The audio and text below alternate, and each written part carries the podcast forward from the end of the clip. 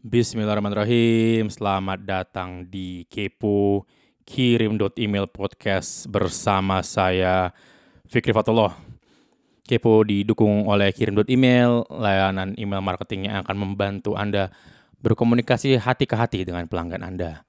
Gunakan kode kupon Kepo untuk berlangganan Kirim Email, Anda akan mendapatkan diskon khusus ya. Silakan buka Kirim Email gunakan kode kupon kepo saat mendaftar. Itu alamat website ya, kirim.email ya. Episode kali ini sangat spesial karena saya kedatangan seorang tamu ya, yaitu Pak Nur Effendi, CEO-nya Rumah Zakat. Saya sudah kenal dengan beliau cukup lama, ya lumayan lama ya. Dan yang saya tangkap selalu dari beliau adalah energi yang luar biasa menurut saya ya. Pak Nur di tengah-tengah waktunya sibuk, padahal mungkin dalam dua tiga hari dari saya rekaman itu ada event yang sangat besar di Balai Sarbini di Jakarta, tapi alhamdulillah beliau masih menyempatkan waktu untuk ngobrol bareng kita di sini. Ya, padahal saya juga schedule waktunya sangat mepet kalau boleh saya bilang ya. Saya kabarin uh, Pak Nur, Pak, saya mau diskusi. Pak Nur siap, langsung kita diskusi. Nah, uh, yang memicu saya untuk untuk mendatangi Pak Nur dan ngajakin ngobrol adalah beliau baru saja terpilih menjadi salah satu CEO terbaik versi majalah SWA ya, di tahun 2019. Nah ini menarik kenapa? Karena majalah SWA ternyata itu diam-diam mewawancara beberapa jajaran manajemen di rumah zakat ya dan akhirnya beliau terpilih ya dengan metode seperti itu ya. Jadi bukan ditanya ke publik, bukan ditanya ke pemegang saham enggak. Yang ditanya adalah jajaran manajemen di dalam rumah zakat dan itu diem-diem lagi nanya. Jadi Pak Panto juga nggak tahu. Tiba-tiba udah ada telepon dan langsung udah keluar pengumuman lah gitu ya. Nah karenanya saya ingin menggali, saya ingin belajar lebih banyak ya dari salah seorang CEO terbaik versi majalah SWA. Bagaimana beroperasinya rumah zakat. Saya sendiri cukup beruntung sudah terlibat langsung. Ya rumah zakat merupakan pengguna pelanggan kirim email dan merupakan partner dari kirim email. Alhamdulillah saya sangat bersyukur. Saya melihat langsung bagaimana tim beliau bekerja, saya, saya melihat langsung bagaimana semangat beliau ke tim. Ya, saya merasakan langsung. Jadi mudah-mudahan uh, tujuan awal saya ya mewawancara beliau adalah untuk agar Anda merasakan energi yang saya maksud dan mudah-mudahan saya bisa menangkapnya di sini ya. Tidak usah lama-lama lagi, ini dia Pak Nur Effendi. Bismillahirrahmanirrahim. Pak Nur Effendi, ya. Assalamualaikum warahmatullahi wabarakatuh Pak. Waalaikumsalam warahmatullahi wabarakatuh. Sehat Pak Nur? Alhamdulillah, Alhamdulillah sangat sehat. sehat Pak Nur. Pak Nur, saya buka dengan titipan pertanyaan teman-teman yeah. yang banyak sekali masuk. Masya Allah, semoga Bapak, bisa jawab nih. Iya. Bapak percaya atau enggak Pak, itu sekitar 60-70 persen pertanyaannya sama Pak. Wow. Apa itu tugas utama seorang CEO? Masya Allah. Nah ini kan kalau kita tanya ke 10 orang Pak, ada 10 nah. jawaban berbeda Pak ya. Ah, ah nah okay. menurut Pak Nur bagaimana Pak? Ya, yeah, uh, tugas utama CEO itu yang pertama menjaga visi. Asik. Jadi menjaga visi institusi ya itu tetap uh, apa namanya berjalan dan uh, apa nama arahnya itu menuju kepada uh, visi sebuah institusi itu atau perusahaan kalau kita bicara bisnis.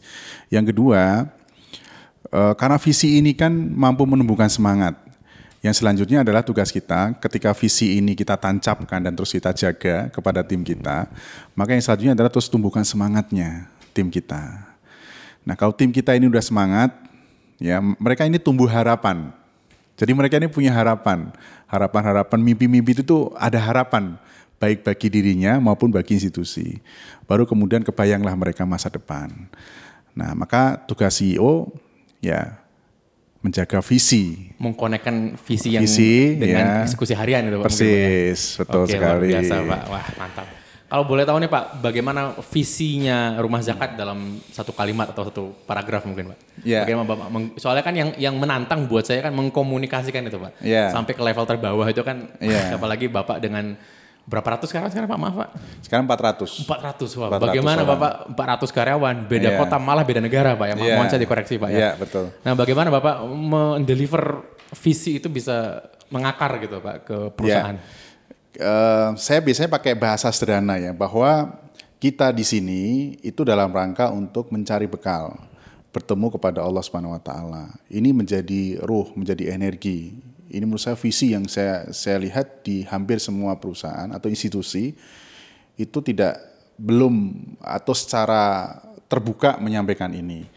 Yang kedua, menyelamatkan umat, ya menyelamatkan saudara-saudara kita untuk terus uh, apa namanya uh, bisa uh, memberikan uh, apa istilahnya ya untuk bisa terus lebih berdaya kira-kira gitu kalau bahasa keluar. Tapi dua hal ini yang kemudian terus kita kuatkan bahwa kita di sini semata-mata mencari bekal bertemu kepada Allah Subhanahu wa taala sebanyak-banyaknya.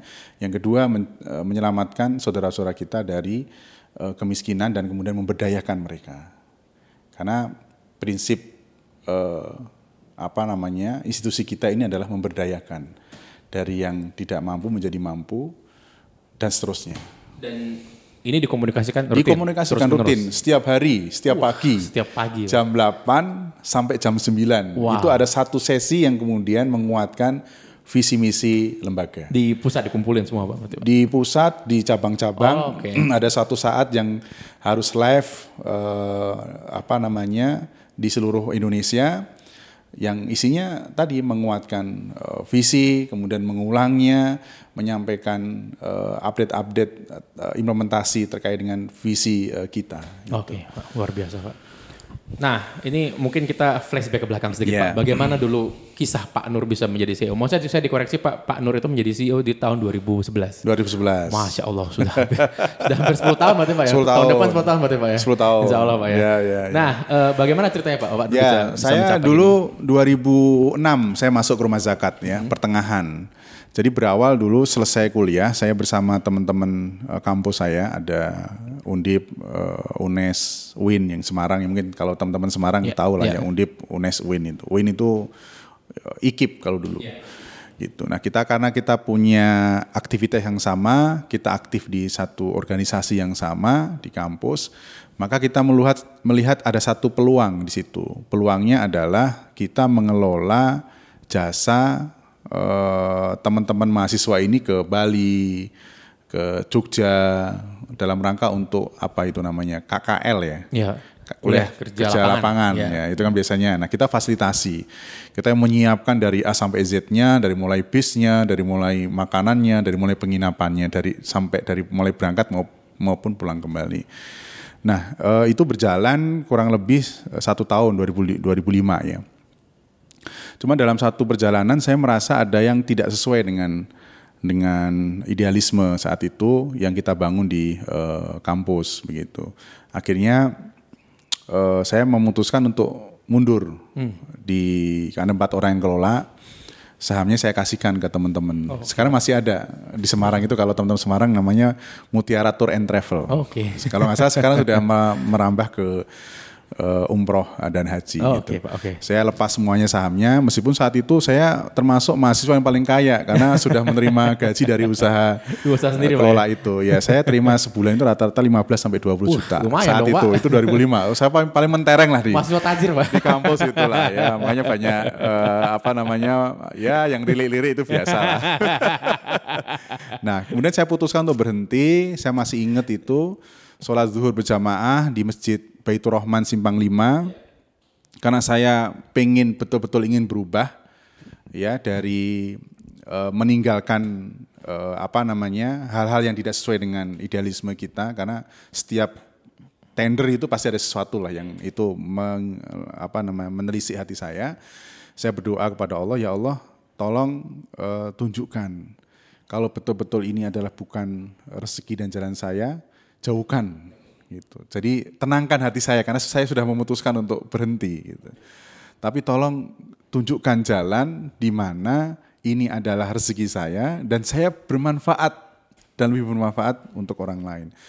Seumur umur saya biasanya kalau sholat tuh nggak pernah baca mading itu. Tahu ya kalau di masjid yeah. kan ada madingnya. Yeah. Yeah, nah saat itu saya nggak tahu kenapa saya kok tiba-tiba baca, baca mading. gitu. Saya baca di situ, di situ ada lowongan relawan rumah zakat. Hmm. Itu 2006 awal itu. Dan ini masih di, di Semarang Pak ya masih? Masih Semarang itu. Okay.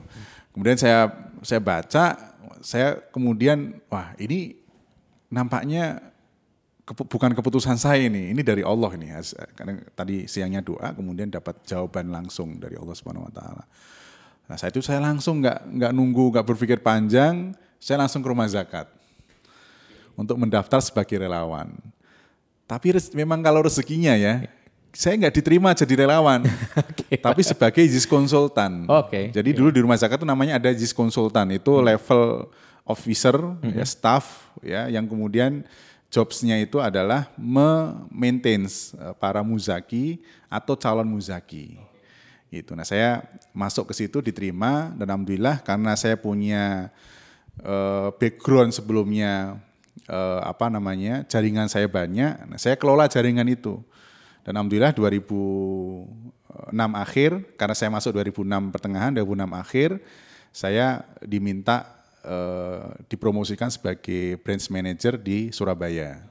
2007 awal, 2007 awal. Kemudian 2007 sebagai branch manager di Surabaya, 2008 saya dipromosikan sebagai regional head. Regional head yang membawahi Jawa. Ya? Oh, Jawa. oke. Jawa Timur, Jawa Tengah dan DIY.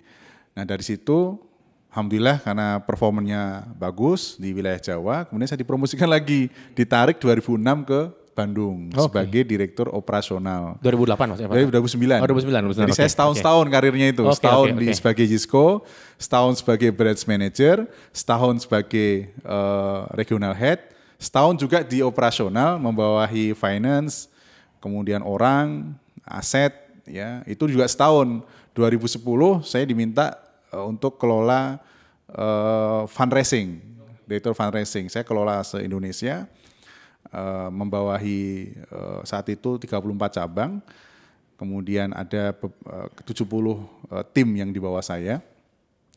2011 saya diangkat diminta untuk kelola program. Oke.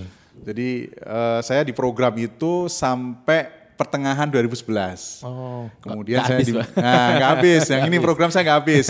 Iya, Cuma iya. enam bulan. Kemudian saya diminta untuk eh, sama founder untuk kemudian Jadi sebagai CEO. sampai sekarang. Berarti dalam lima tahun itu Bapak Iya. berapa divisi berarti Pak? Lompat-lompat Ya, banget, alhamdulillah. Pak, ya, Jadi ya? mulai eh, fundraising, dari mulai penghimpun. Misalnya kalau bisnis proses yang ada Iya. di bisnis model yang ada di institusi itu saya udah, Udah semua. Semua. Ya, dari mulai penghim- menghimpun, mengelola dan mendaya gunakan, alhamdulillah. Dan ini insya Allah menjadi bekal. eh, Ta- apa tapi namanya? itu relatif sangat sangat singkat Pak ya. Artinya kan ada orang yang yang spendnya tuh sampai 15 tahun, 20 Iya, tahun gitu Pak. iya. Bapak dalam waktu lima tahun bisa menjalani semua itu Ya. bisa langsung Ya karena tadi saya di awal nggak tahu ya, ini mungkin juga kayak apa namanya, kayak dimudahkan itu jalannya. Karena betul-betul saat itu saya memutuskan untuk meninggalkan semuanya, meninggalkan bisnis, ya eh, dengan gaji yang besar. Pas masuk di rumah zakat, saya digaji 250 ribu pak, wow. 250 ribu per bulan. Per bulan Pak. Masya Dari gaji 15 sampai 20 juta, saya tinggalkan semua. Mungkin karena itu ya, saya wallahu alam. Iya. Yang pasti jalannya kok merasa dimudahkan oleh Allah ya, dibukakan eh, jaringannya, didatangkan orang-orangnya gitu ya. Masya Allah Pak. Wallahu alam. Luar ya. biasa Pak. Luar biasa Pak. ya. Oke jadi turn- turning point-nya memang itu Pak ya. Memang eh, waktu ngelihat lowongan itu. Iya. Dan seperti yang saya lihat dari dalam dalam lima tahun ini, memang entah Pak ya, Bapak jadi jadi di posisi yang sangat tepat sekali memang untuk memimpin. Karena kan itu kan Iya. relatif sangat singkat Pak ya. Iya, betul. Dan dengan dengan performa yang yang bagus gitu loh Pak Iya. ya. Nah, ini ada pertanyaan yang yang yang, yang lucu Pak. Hmm. Bisa diceritakan keseharian Pak Nur sebagai CEO itu seperti apa dari pagi hari sampai selesai? Nah, ini kehidupan hariannya Ya. seorang CEO nih Pak. Gimana Pak? kira-kira? Saya tidur paling cepat itu jam 10. paling cepat Pak ya. Nah, ah, karena banyak hal yang harus di eh, apa namanya ya ditemui Iya, ya iya, kadang baca kadang ketemu orang dan sebagainya bangun saya biasanya paling cepat itu jam dua ya paling lambat lambatnya itu setengah empat ya menjelang subuh lah ya. Subuh biasa di eh, masjid ya pagi. Biasa saya eh, baca-baca berita biasanya online biasanya. Kemudian kalau enggak eh, saya biasanya buka laptop. Kalau kepikiran saya langsung tuangkan saya tuliskan. Nanti saya sampaikan ke tim di kantor. Kemudian saya biasanya berangkat dari kantor itu dari rumah itu setengah tujuh atau maksimal jam tujuh. Jadi saya itu berupaya bagaimana hadir di kantor ini eh, lebih cepat dibanding dengan karyawan-karyawan yang lain gitu. Karena kita ini kan dilihat ya, dilihat jangan sampai wah, wah itu tuh datangnya Belakangan. belakangan, pulangnya paling awal ya. Jadi saya itu punya prinsip datang paling awal, pulang Paling paling, awal. akhir gitu. Nah, sampai kantor biasa eh, baca-baca koran nih, korannya belum nyampe biasanya sudah nyampe. ya. Iya, saya baca-baca, ya say hello dengan teman-teman gitu ya. Eh, saya meeting itu paling seminggu sekali Ke internal Pak ya. ke internal seminggu sekali. Yang lain eh, komunikasi via online gitu ya. Saya remote dari online gitu. Kemudian saya di Bandung itu paling Senin. Senin sisanya saya di Jakarta. Jakarta. Kenapa saya ambil di Jakarta? Karena Jakarta ini adalah barometer Benar Pak. eh, baik nasional maupun global. Kalau institusi kita atau perusahaan kita ingin besar atau kita ingin besar Jakarta gitu, Jakarta. Meskipun kita posisinya di Bandung kantor pusat, tapi kita banyak beredar di Jakarta. Saya biasanya Selasa sampai sampai eh, apa namanya? eh, Kamis itu di di Jakarta. Nah, keseharian di Jakarta seperti apa? Ya, ketemu sama orang, ya kan? Eh, kemudian ya yang paling yang paling apa namanya? yang aktivitas yang paling bisa menjadi daya ungkit itu apa? Nah, itu yang kemudian saya menjadi kita fokuskan kayak misal eh, networking ya itu penting bagi seorang CEO Ya. kesehariannya harus mem- me- apa namanya melakukan networking. Kalau sehari itu nggak keluar, nggak ketemu orang, wah itu pasti ada yang salah dengan Iya, CEO. Pak. Iya. Maksudnya, mas, maksudnya dia ada yang sendiri, dia sendiri belum selesai, di internalnya belum selesai. Makanya dia nongkrong aja di kantor. nah kalau saya kesehariannya ketemu orang. Kayak misalkan hari ini kan ketemu sama Mas Fikri, Wah, itu udah udah di ini. Nanti siang ketemu sama siapa, ketemu sama siapa. Kemudian besok ketemu dengan salah satu direktur ya. Kamis kan kita ada event di Balai Kartini. Nah, ini ini menjadi satu apa namanya aktivitas penting me- menjalin relationship. Karena setelah itu kan pasca pasca partnership so- sorry setelah relationship kan nanti outputnya kan partnership. Iya benar Pak. Nah, terjadi partnership gitu.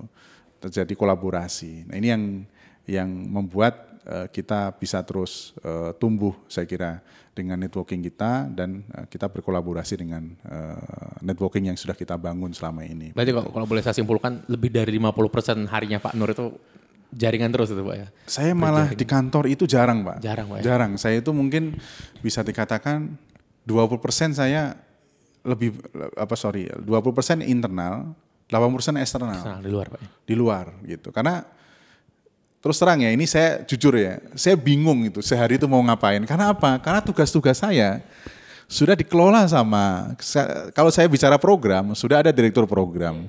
Kalau saya bicara fundraising, sudah ada direktur marketing. Dan mungkin lebih ahli, lebih profesional. Iya lebih profesional Iya, karena iya. mereka sehari-hari day to day-nya Di situ, ya, Pak. gitu. Kalau saya bicara tentang operation, ngelola orang, ngelola duit, itu sudah direktur operasi. operasi. Ngapain saya harus duduk di kantor duduk lama-lama. di kantor lama-lama karena mereka sudah melakukan itu. Yang penting kan apa yang kemudian kita bicarakan, eh, kemudian apa yang kita, kita sepakati, saya tinggal kawal eh, apa daily-nya, Iya. eh, kesepakatan kita sudah berjalan belum, kalau belum apa kendalanya, kalau Iya. sudah kenapa belum optimal, nah itu yang kemudian terus kita bicarakan begitu. Jadi saya malah bingung di kantor itu ngapain.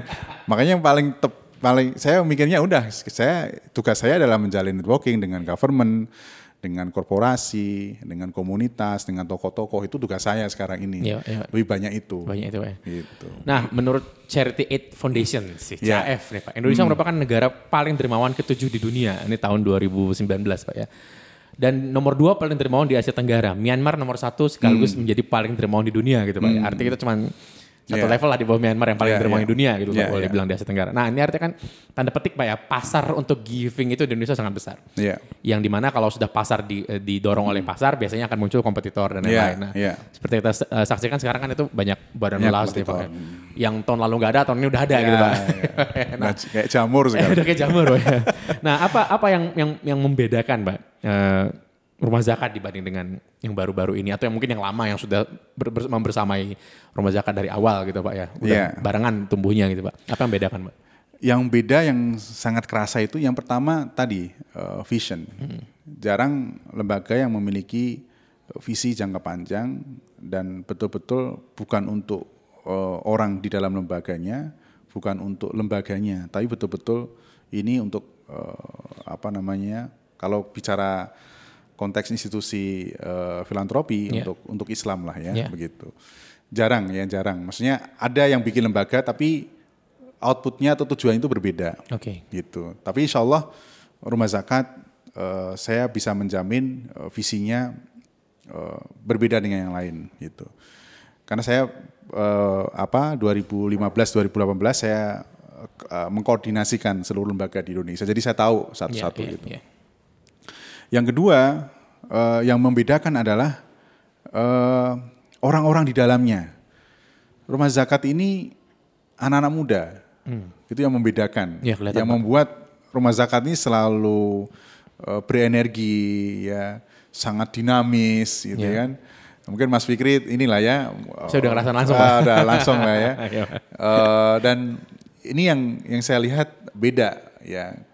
Bahan bakar itu tuh membedakan Hmm, bahan bakar membedakan, Pak. ya? membedakan ya. Kalau bahan bakarnya bagus, pasti outputnya bagus. Ya coba nanti Mas Fikri sekarang mobilnya bahan bakarnya apa? Beda nanti bensin dengan eh, apa namanya? Per- Bet- Pertamax Pertamax. turbo. Nah, turbo itu beda, lebih halus, Pak, lebih cepet, ya kan? Iya. Dan lebih efisien. Gitu. Iya. Nah saya lihat ini yang membedakan. Ya kemudian yang selanjutnya adalah jaringan. Ya kalau dibanding dengan yang lain, ya kita bisa adu.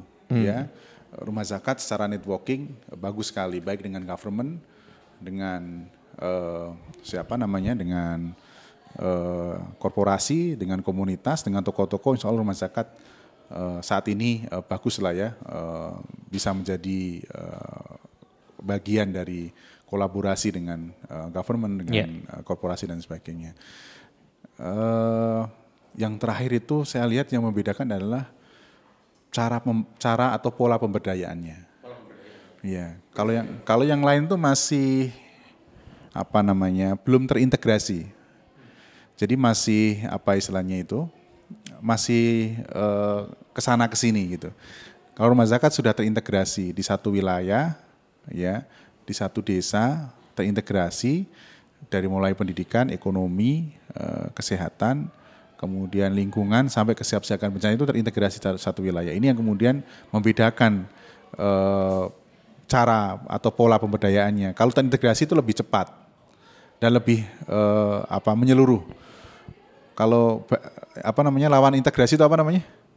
Dis- Disintegrasi. Disintegrasi. itu akan lama dan ya kayak apa namanya?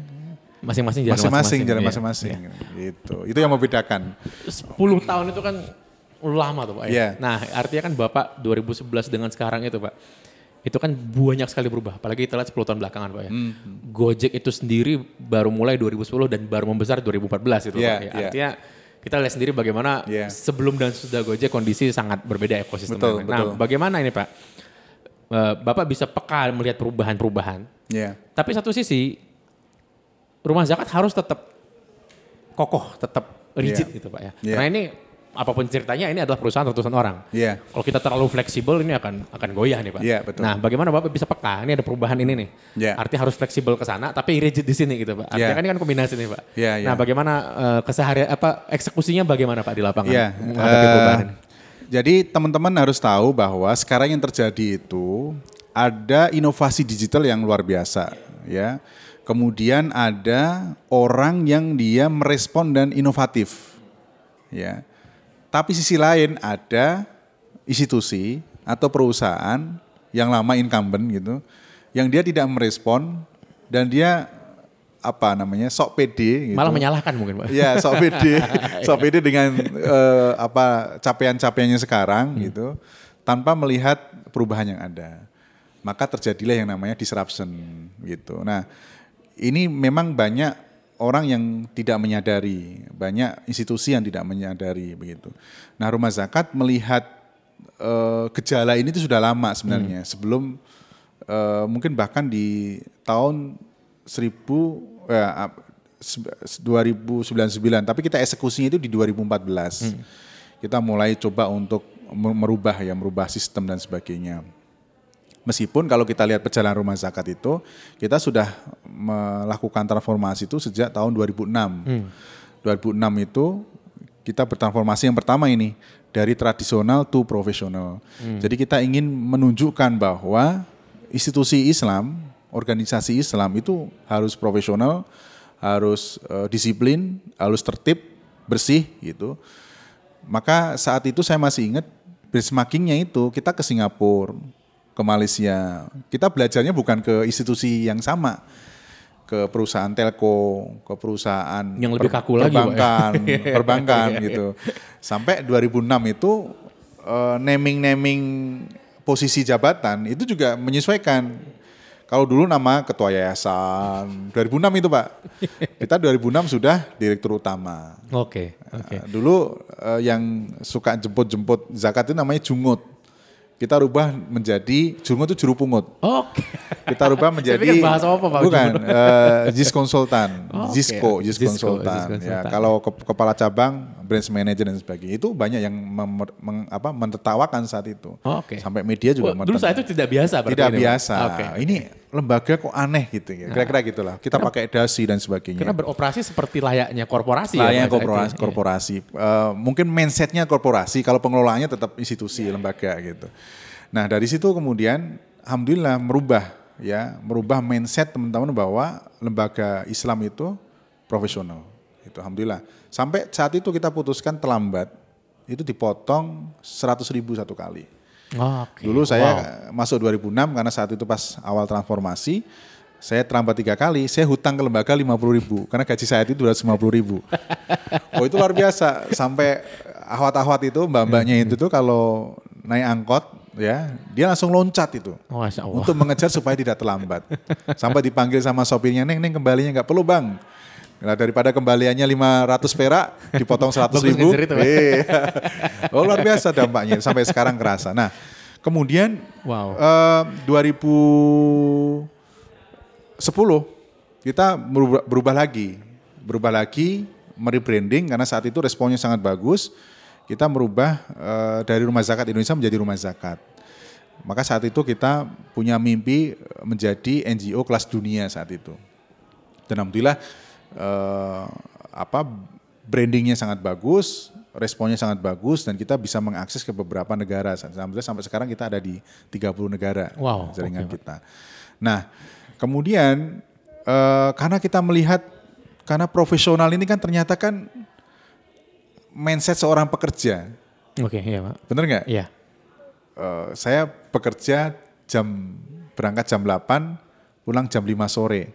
Itu mindset seorang profesional. Itu bagus memang di awal-awal saat Iya, itu. iya. Tapi untuk era sekarang yang tadi disampaikan oleh Mas Fikri, eranya sudah berubah, maka kita juga harus berubah merespon. Maka saat itu 2016 kita berubah lagi dari profesional to entrepreneurial institution. Nah, saya pingin merubah mindset profesional menjadi mindset wirausaha. Oke. Jadi teman-teman di sini itu itu keluarnya. Kalau secara internal saya genjot ke teman-teman itu bahwa kita di sini bukan bekerja, tapi kita di sini adalah seorang pejuang.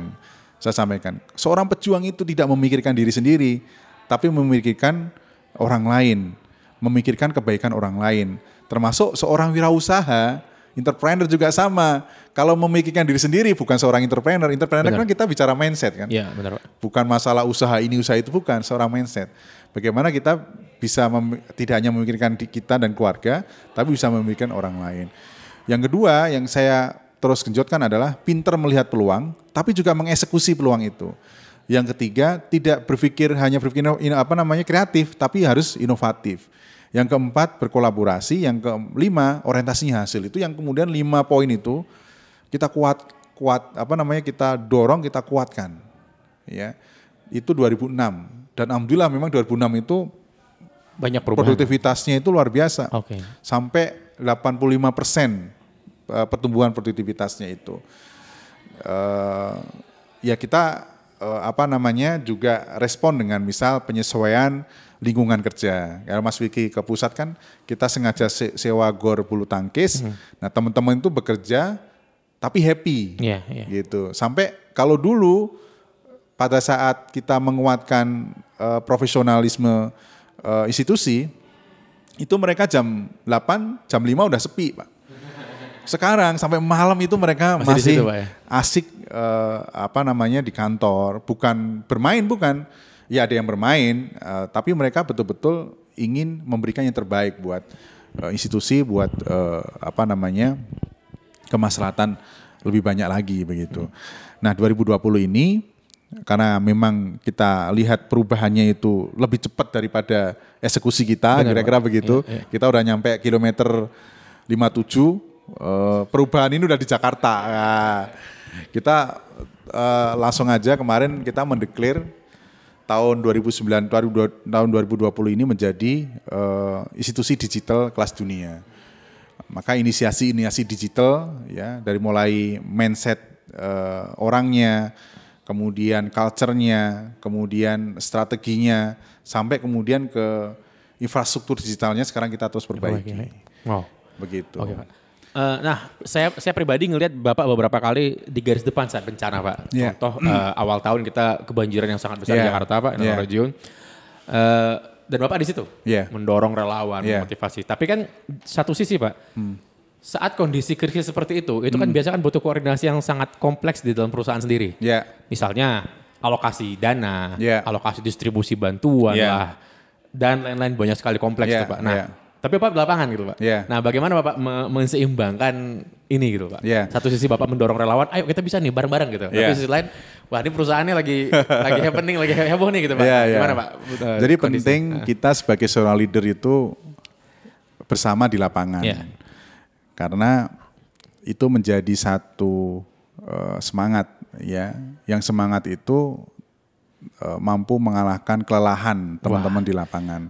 Semangat mampu mengalahkan kelelahan. Iya. Pak, ya. Dan eh, apa bisa jadi yang mereka sudah lelah dan waktunya pulang, mereka bisa nambah lagi energinya. Itu karena kita turun dan bersama. Nah, bagaimana kemudian mengelola ini? Eh, Ketika kejadian malam itu tanggal 31 malam, Ya. kita eh, sudah membentuk tim. Ya membentuk tim dan kita udah tunjuk koordinator lapangannya. Nah koordinator lapangan lah koordinator lap korlap ya korlapnya itu atau mungkin bahasanya sekarang itu skuadnya ketua skuadnya itu yang kemudian ya mendelivery tugas-tugas ke eh, tim yang ada di eh, Jakarta dari mulai siapa PIC posko, siapa PIC aksi, siapa PIC eh, marketingnya yang kemudian mencari dana, mencari kolaborasi dengan pihak-pihak lain ya, termasuk siapa yang kemudian PIC yang mengatur distribusi eh, bantuan. Ya. Jadi ketika dana masuk itu atau mungkin ada ingin ada keputusan dana masuk itu sudah sudah langsung dikelola sama sekuatnya. Tugas saya apa? Tugas saya ya hanya memastikan bahwa seluruh eh, apa proses yang kita sudah bikin sistemnya itu tuh berjalan. Kalau toh ternyata tidak ada berj- apa namanya kan kalau udah benturan dengan lapangan itu kan pasti kan Bener, Pak. berbeda Bener, gitu ya. Nah itu pasti akan Iya. kita sesuaikan lebih Nggak 100% fleksibel. lah gitu, Pak. Nggak ada Iya. 100%. Tapi kita terus sempurnakan eh, lebih eh, eh, fleksibel begitu. Oke. Jadi tugas saya hanya hanya ketika kejadian eh, saya tun- kita tunjuk eh, koordinator lapangannya atau skuadnya, skuadnya nanti di- dibagi beberapa tim. Nah tim itu yang kemudian bergerak. Jadi ada yang bagian distribusi, ada bagian nyari kolaborasinya, ada bagian yang nyari apa namanya mengelola dananya tadi ini. Oh ini posnya ini, ini posnya ini, ini posnya ini. Jadi pas masuk ke kita itu kita tinggal approval. Ah, jadi boleh dibilang ini interdependent Pak ya. Masing-masing independen tapi berhubungan dengan Iya. yang semua yang Iya, dibantu gitu ya. iya. Jadi tugas kita hanya Mantau, hanya memantau dan kemudian eh, sorry mengkoordinasikan, memantau dan kalau ada keputusan-keputusan penting di lapangan, Iya. nah baru kita kemudian eh, sampaikan. Nah, keputusan-keputusan kita kan ada tahapan ada tahapannya. Iya, iya. Bisa cukup di eh, ketua skuadnya, Benar. Bisa mungkin kalau di atasnya ada level direkturnya, baru kemudian nanti ke saya. Hmm. Nah biasanya sekarang ini sam- eh, sekarang ini bab terkait dengan kebencanaan itu nggak sampai ke saya. Oh, oke. Mungkin level ke direktur udah selesai. Udah udah putus Pak. Udah. Pak, Makanya saya banyak jalan-jalannya, saya banyak ke lapangannya. di, Gitu. di situ justru prioritasnya malah lebih bagus ngasih semangat ke relawan Iya. di lapangan Pak ya Karena, ya. eh, apa namanya bisa dikatakan kita ini hebat ketika kita bisa memberdayakan tim kita. Kalau semua kita kerjakan, aduh, kita tidak percaya sama tim kita. Iya Pak. Nah, eh, apa kara- karakteristik manusia nih. Dulu kan Bapak mungkin pernah merekrut Pak ya. Jadi kan Hmm. kita lihat perjalanan Bapak kan luar biasa. Apa karakter ma- manusia yang menurut Bapak Hmm. seperti apa yang sesuai dengan visi-visi eh, visi dan misi rumah zakat tadi Pak? Ya. Kriterianya Pak. Yang Dan pertama yang kita kita lihat tuh attitude-nya. Attitude ya. Eh, kalau kalau bicara tentang teori kehayaran kan nanti ada semacam apa passion dan sebagainya itu ada ukurannya. Eh, mungkin kalau teman-teman sudah kelola di bisnis pasti ngerti lah ya. Nanti kan ada tes tertulis nanti di dimasukkan dalam satu sistem itu muncul oh ini passionnya di sini di sini yang kita butuhkan apa oh marketing oh ini passionnya bukan komunikasi ini passionnya di di keuangan ini nggak cocok di marketing itu itu proses itu tetap kita lakukan Ya, ya. untuk lebih memudahkan kita menyaring tapi eh, dia bisa diterima dan tidak kalau di rumah zakat itu attitude attitude kita akan lihat akhlaknya kalau bahasa bahasa Islamnya bahasa Islamnya. Tapi kalau bahasa kan attitude-nya. Kalau attitude-nya bagus, ya, meskipun tadi ada catatan di eh, apa namanya, mungkin bisa jadi di cara komunikasi kurang bagus, itu kan bisa dilatih Dilatih, di dalam. ya. Tapi kalau attitude itu harga mati kalau Ya, menurut saya. ya. Benar Pak. Kalau attitude sudah bagus, mau kita apa-apakan bahan bak- bahan baku ini itu mudah. Itu kayak apa mau kita jadiin apa itu insya Allah mudah. Pak, tapi di lapangan gini Pak. Kalau kita lihat ada orang yang udah di training gimana juga, Ah. kayaknya nggak nggak bertumbuh nih Pak. Ya. Itu gimana Pak penyiasatinya Pak? Nah Dari kalau saya mengibaratkan biasanya kayak ini eh, apa kita ini pemimpin itu seorang eh, sopir bis lah, gitu. Kondektornya itu ya eh, orang-orang STM, HCM gitu. Kalau di dalam bis penumpang kita, kita ibaratkan adalah karyawan kita. Kalau ada yang eh, suka ngantuk di bis itu ya, yang lainnya eh, semangat bercerita, saling cerita gitu ya. Kemudian kalau ada yang muntah-muntah gitu karena mabuk gitu, atau kalau ada yang eh, teriak-teriak rewel protes, ini ke mana ini kok harusnya lewat jalan ini, jalan ini ya gitu. Ya saya minta ke kondektornya turunkan orang itu. Kenapa? Kalau nggak diturunkan mengganggu. yang mengganggu. di dalam ini udah energi Ya, bagus. termasuk Pak, yang tadi dilatih-latih nggak pinter-pinter. Oh, ada Pak gitu Pak. ada, Pak, ada, ya. ada, tahu, ada. Kalau bahasa kita deadwood lah. Iya, iya Pak. iya, Dia Pak. udah kayu mati. Ya kita turunkan di tengah jalan. Walaupun attitude-nya bagus Pak ya. Ya, Apa eh, boleh buat, Pak? Apa boleh buat? Karena gini, eh, orang itu lebih penting dari tujuan perusahaan. Orang itu lebih penting daripada tujuan institusi kita. Ya kan, kalau kita orang-orangnya di dalamnya tepat, nggak ngantuan, nggak eh, apa istilahnya itu tadi eh, mabuk itu mabuk darat itu apa namanya? Suka ini, ya itulah ya. mabuk darat lah, Pak. Nah, kalau di bis kan mabuk darat Iya, ya. iya, iya. Atau suka teriak-teriak dan sebagainya. Ya udah kita turunin karena ini mengganggu yang lain. Oke Pak. Gitu. Nah ini masih masih berhubungan dengan manusia Pak. Iya. Da- di 2015 itu rumah zakat menelurkan eh, dan mungkin Pak Nur membidani lahirnya perusahaan-perusahaan baru di bawah, di bawah rumah zakat seperti Sharing Happiness dan lain-lain. Iya, yang iya. di mana perusahaan-perusahaan ini punya pemimpinnya masing-masing gitu Pak. Iya, iya. Nah artinya kan kalau kita kalau kita sering dengar pemimpin-pemimpin yang baik itu adalah yang melahirkan pemimpin baru Iya, gitu Pak. iya. Nah prosesnya bagaimana Pak melahirkan pemimpin baru ini? Iya. Akhirnya Bapak tunjuk, eh kamu pimpin ini ya gitu. Pak. Ya, saya boleh cerita sebelumnya kenapa lahir Pak. Sharing Happiness ya. Silakan, Pak, silakan, Pak. Jadi eh, tadi saya nyambung merespon atas perubahan. Oke, Ya, Eh, yang existing rumah zakat gak boleh hilang. Ah oke. Karena apa pun existing ini kontribusinya kalau di rumah zakat itu hampir 90%. Oke. Bahkan sekarang eh, karena ada inisiasi-inisiasi baru sudah turun di 80 atau 70%. Tapi volumenya tetap sama, Iya, bah- iya. bahkan lebih tinggi cuman persentasenya yang turun karena ada inisiasi-inisiasi Iya, baru iya. gitu. Nah, eh, kita perlu eh, ada satu apa namanya format baru ya yang kemudian ini itu mengakomodir perubahan yang ada, termasuk orang-orang yang di dalamnya. Kan orang-orang ini kan semakin semakin muda, ya kan, semakin pengen tidak mau dikengkang, Iya, ya, gel dan sebagainya. Nah ini kita harus siapkan wadahnya. Makanya ada model namanya corporate mode yang sekarang yang existing itu rumah zakat, ada startup mode. Startup mode, iya. Startup mode ini yang kemudian tadi eh, inovasi-inovasi anak-anak muda yang ada di institusi, ya kita harus harus respon dan harus eh, akomodir mereka. Ya, kita bikinlah squad-squad. Nah, salah satunya dulu itu kita inisiasi adalah squad sharing happiness gitu. Awalnya dua tiga orang. Di karena, Pak? Iya, sharing happiness karena responnya bagus.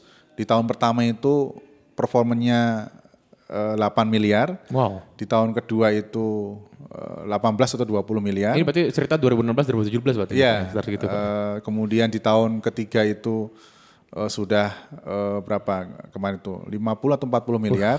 Sekarang sudah 70 miliar.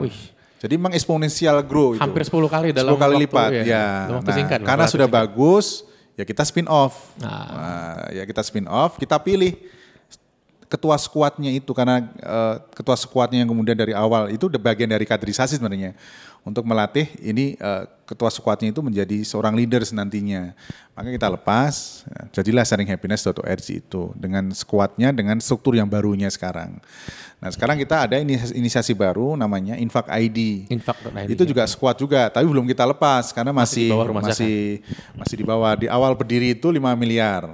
Terakhir kemarin 14 miliar. Tahun berapa nih Pak? Eh, 2019 malah. Kemarin malah Pak? Ya. Oke.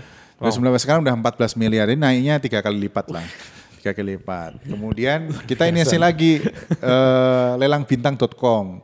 Jadi ini ide karyawan juga, anak muda, millennials. Kita harus ngeliat loh anak-anak muda yang suka di pojok, suka melihat gadget. Lagi itu tuh itu? idenya itu keren-keren.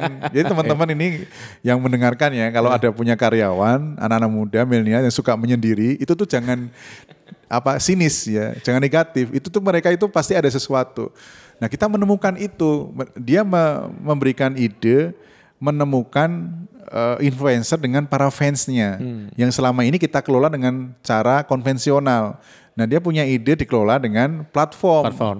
lelangbintang.com kita namakan. Baru launching berarti, Pak? Baru launching itu eh, setelah kurban. Oh kemarin. Ya, Oke. tapi omsetnya sudah 3 miliaran. Keren memang. Jadi barang-barang yang saat ini influencer itu tidak digunakan itu dilelang di situ. Dan Hasilnya hasilnya di- untuk kemanusiaan. Wah. Gitu. Itu pertama kali itu di Indonesia nggak ada itu. Luar biasa. itu dari anak-anak muda. Jadi eh, inisiasi inisiasi untuk mengkader itu ya yang paling tepat adalah memberdayakan mereka, jangan terlalu masuk lebih dalam ya eh, ke teman-teman. Jadi lebih banyak memberdayakan Eh, dengan yang paling cepat ya bikin squad-squad karena squad-squad itu adalah para eh, cara paling eh, taktis untuk mereka ini bisa eh, apa namanya mengaktualisasikan eh, leadershipnya mereka itu. Pak, tapi kan gini Pak, eh, setiap ide yang dieksekusi kan akan memakan resource Pak ya. Ya. Nah, bagaimana Bapak milih? Kan kan nggak semua ide dari anak-anak yang menyendiri ini akan layak dieksekusi kan Ya, gitu Pak. Nah, ya. bagaimana Pak menurut ini nih? Resource-nya alihkan nih ke sini. ya, jadi eh, apa namanya resource yang paling dibutuhkan apa? Key resource-nya apa? Ya, ya. Nah itu yang kita pilih. Misalkan marketing, kita ambil satu orang yang kemudian itu nanti bisa masuk ke ke, ke bagian squadnya. Salah satunya apa? Program untuk mendistribusikan tadi eh, hasil. Kalau kita bicara lelang bintang kan berarti hasil dana lelangnya Ya. itu yang kemudian dia. Nah kemudian eh, siapa lagi? Nah itu yang kemudian nanti eh, apa namanya kita pilih ya untuk bisa menjadi bagian dari sekuatnya. Kalau yang bintang itu key resource-nya itu ada di marketing karena dia harus Ngumpulin. harus ngumpulin berhubungan dengan para influencer. Nah, kita harus pilih orang-orangnya yang selama ini komunikasinya bagus keluar atau selama ini yang tidak harus baru ya, orang existing dan kita nggak pernah nambah orang. Jadi inisiasi squad-squad ini nggak pernah nambah orang, orang-orang existing. Cuman kita pilih orang yang paling pas ya di atau paling inline dengan keseharian eh, mereka di eh, posisinya yang sebelumnya. Sebelumnya. Gitu. Baru Meskipun digenjot, digenjot resource lain Ya, kayak dana dan lain habis itu. Meskipun sebenarnya ka- kayak contoh marketing dia dia tetap di posisi yang sebelumnya tapi dia juga tim squad Oh. lelang bintang. Jadi dia uh, ada Nyambi dulu.